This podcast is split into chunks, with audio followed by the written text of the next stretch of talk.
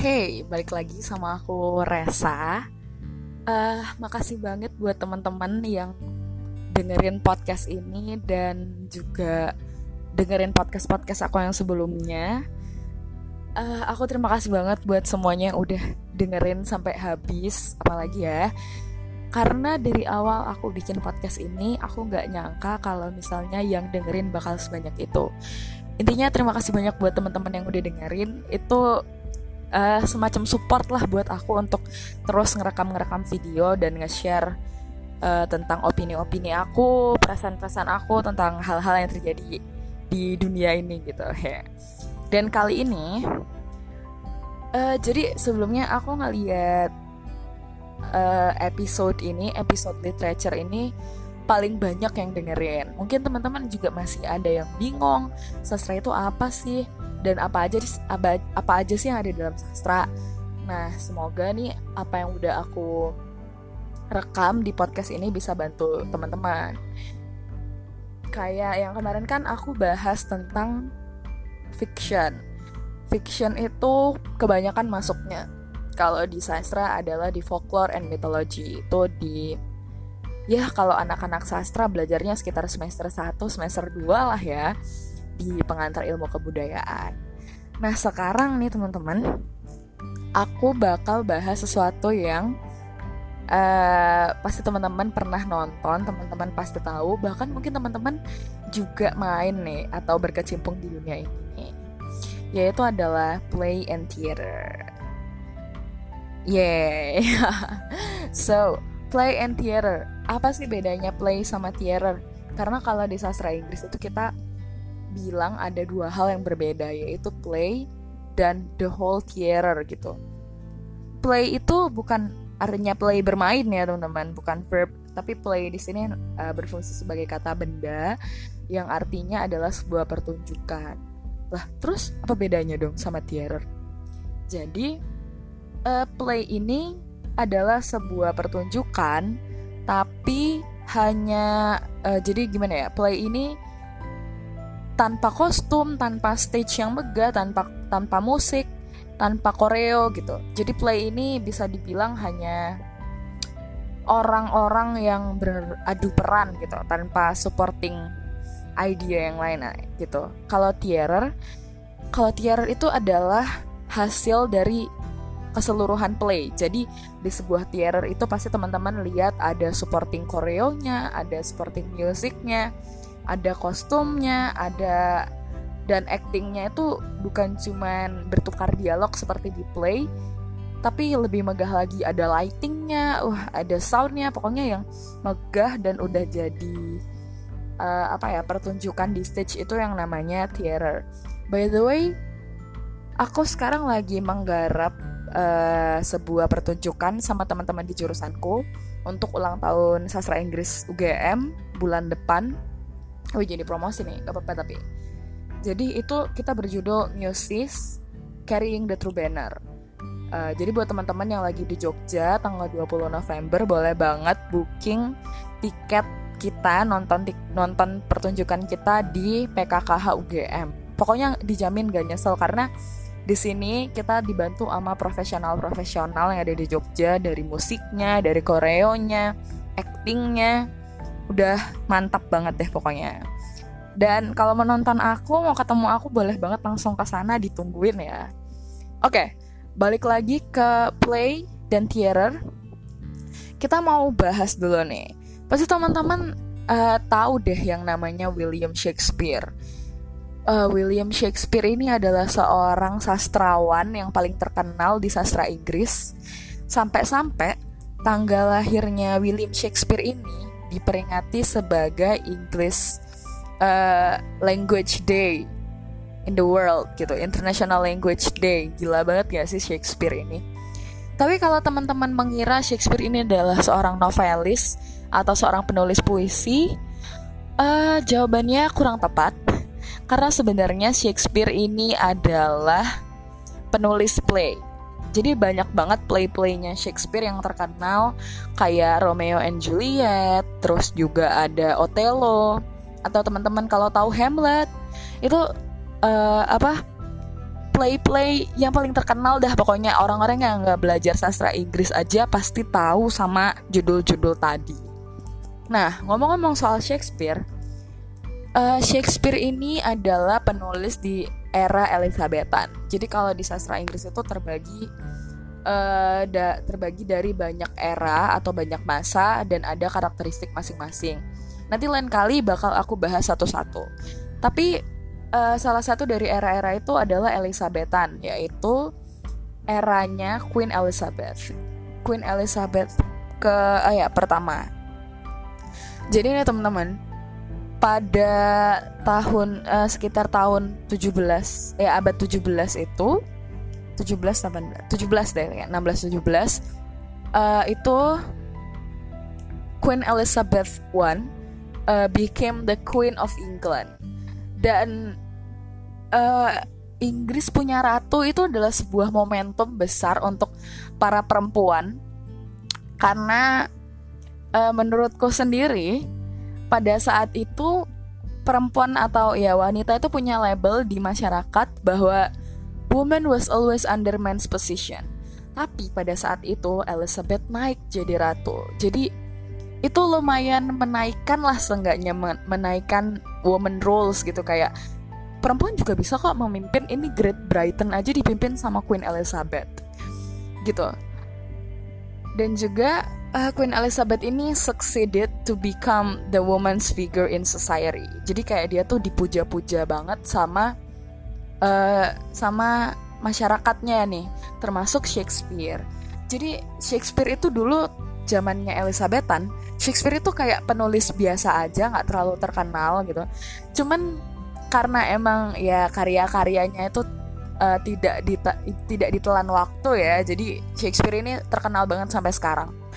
Dan karya-karyanya Shakespeare itu biasanya dia soal royal stories gitu. Royal families. Karena suspekku juga Shakespeare ini salah satu sastrawan kerajaan yang dekat sama Queen Elizabeth gitu. Jadi pada saat itu zaman Elizabethan Shakespeare is one of the most uh, famous playwrights lah istilahnya. Dan playwrights atau orang-orang kayak Shakespeare itu pada zaman itu tuh bener-bener dihormatin gitu. Karena dan mereka juga punya role yang sangat penting di masyarakat. Karena mereka tuh biasanya menulis dan mempertunjukkan uh, about political tragedies and comedies. Nah, ini nih yang belum aku bahas nih bahwa pada zamannya Shakespeare itu dulu juga play dan theater itu hanya terbagi jadi dua uh, terbagi jadi dua gitu. Ada yang namanya comedies yang happy ending dan tragedies yang sad ending atau biasanya hero atau pemeran utamanya itu meninggal di akhirnya atau harus berakhir menyedihkan lah gitu. Ya, jadi karena itu juga uh, playwrights ini tuh sangat penting di masyarakat karena biasanya mereka itu mempertunjukkan cerita-cerita royal families. Makanya mereka juga uh, istilahnya membawa branding royal families ini. Jadi kalau misalnya salah branding, wah habis nih orang-orang nih gitu. Jadi mereka juga kebanyakan sih kayak Shakespeare dia juga kerjasama atau kayak dekat sama keluarga kerajaan gitu. Jadi brandingnya juga tidak salah dan uh, pada ja pada zaman itu Shakespearean ada nih kalau di sastra Inggris namanya Shakespearean era bahasanya tuh bahasanya bagus banget gitu itu tuh juga mendapat influence dari Turki, Spanish dan Italian literature. Hmm, karena waktu itu Inggris itu cukup banyak didatangin sama pendatang dan pendatangnya itu kurang lebih ya dari Turki, dari Spanyol, dari Italia. Apalagi kan waktu itu Christianity masih sangat ya merajai Inggris lah gitu sampai kayak agama kerajaannya aja masih Christianity. Jadi kayak ya kitab suci dan gereja itu masih sangat mendominasi di Inggris. Gitu. Jadi play ini sebenarnya sempat menjadi sesuatu hal yang sangat penting di, di masyarakat. Bahkan uh, kesenangannya masyarakat tuh waktu itu adalah nonton play meskipun mahal ya jadi kayak masyarakat menengah ke atas doang yang bisa nonton play uh, kurang lebih sih fungsinya play ini kalau dulu sebagai pengkritik bisa juga hiburan tapi ya uh, se sebagaimana sastra uh, mengkritisi masyarakat mengkritisi sosial play ini memegang peranan yang sangat penting di masyarakat oke okay. uh, back to nowadays gitu. Kalau sekarang play ini apa sih fungsinya?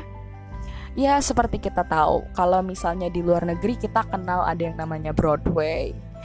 Terus uh, ya Broadway lah ya teater musikal yang paling terkenal di dunia. Itu Broadway itu gila banget sih. Orang-orang yang mau main di Broadway aja itu harus audisi berapa tahun harus belajar berapa tahun uh, dan cerita-ceritanya yang dimainin sama Broadway itu nggak main-main.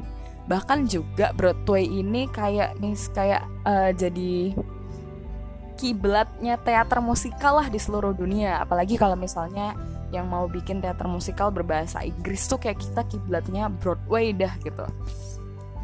Banyak banget judul-judul uh, yang terkenal nih dari Broadway. Kalau yang paling aku suka itu Annie. Broadway-nya ini bagus banget atau kalau yang mau tragedy uh, Alexander Hamilton wah itu bagus banget. Jadi Alexander Hamilton itu sebuah uh, pertunjukan dia teater musikal tapi yang main yang nyanyi di situ nge-rap keren banget gak sih?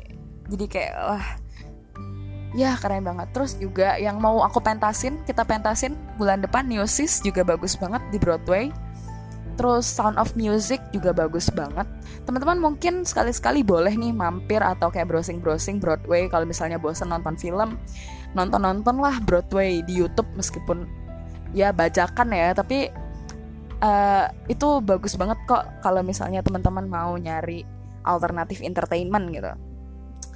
Kalau di Indonesia sendiri menurutku masih jarang ya. Maksudnya masyarakat pun sama teater musikal masih masih belum terlalu senang gitu. Kayak masyarakat masyarakat Indonesia masih senang nonton sinetron masih senang ya yang nonton bioskop aja cuman berapa sih gitu.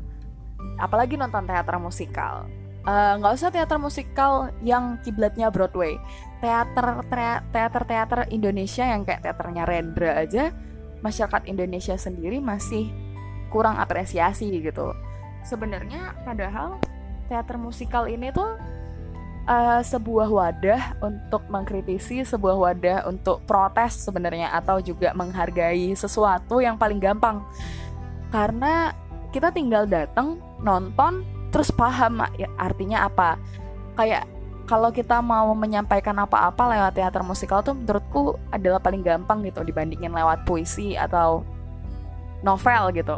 Uh, kayak lebih menarik aja gitu kalau di teater musikal gitu. Jadi menurutku kalau di Indonesia sendiri yang seneng sama teater-teater musikal ya paling anak-anak sastra, anak-anak musik, atau emang orang-orang yang ada berkecimpung di dunia teater musikal ini sendiri. Jadi emang uh, kita nggak tahu ya kalau di Jakarta mungkin sekarang udah agak luas, tapi kalau misalnya di daerah-daerah belum deh kayaknya masyarakatnya uh, eh, open minded sama hal-hal kayak teater musikal. Kayak kalau kita tahu kemarin ada Sherina petualangan Sherina. Uh, itu salah satu teater musikal yang bagus banget kalau menurutku kelas Indonesia ya. Terus juga Laskar Pelangi waktu itu juga sempat dibikin teater musikal itu juga bagus banget. Atau juga uh, kebanyakan Indonesia sekarang bikin film musikal.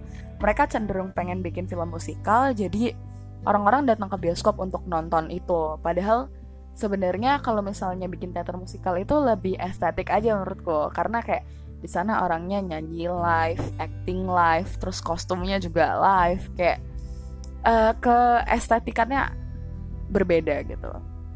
Ya lama banget ya udah 14 menit gitu. ya semoga teman-teman kebantu deh sama tadi ya bacotan saya mengenai play dan theater juga teman-teman agak terbuka nih wawasannya soal Elizabethan sama Shakespearean itu. Kenapa sih ada Shakespeare? Shakespeare itu siapa gitu? Oke. Okay. hmm, teman-teman boleh banget loh request aku harus ngomongin apa. Apalagi di episode ini yang paling rame nih segmen yang kemarin tuh. Teman-teman boleh banget kalau mau nanya-nanya soal apa pun tentang sastra atau teman-teman mau tanya review-review lagi sebenarnya aku ada beberapa film yang belum aku review. Belum aku belum sempat aku rekam. Nanti bakal aku rekam deh. Ya yeah, oke. Okay, that's all about play theater and Shakespeare I guess. Oke. Okay. see you next time. Jangan lupa kalau misalnya mau komen atau teman-teman mau ngeritik atau kasih saran-saran podcast bisa langsung ke sosial media aku di @mtilda_ceresa ada di Twitter, Instagram, mana aja boleh dah gitu. Oke, okay, teman-teman, ya.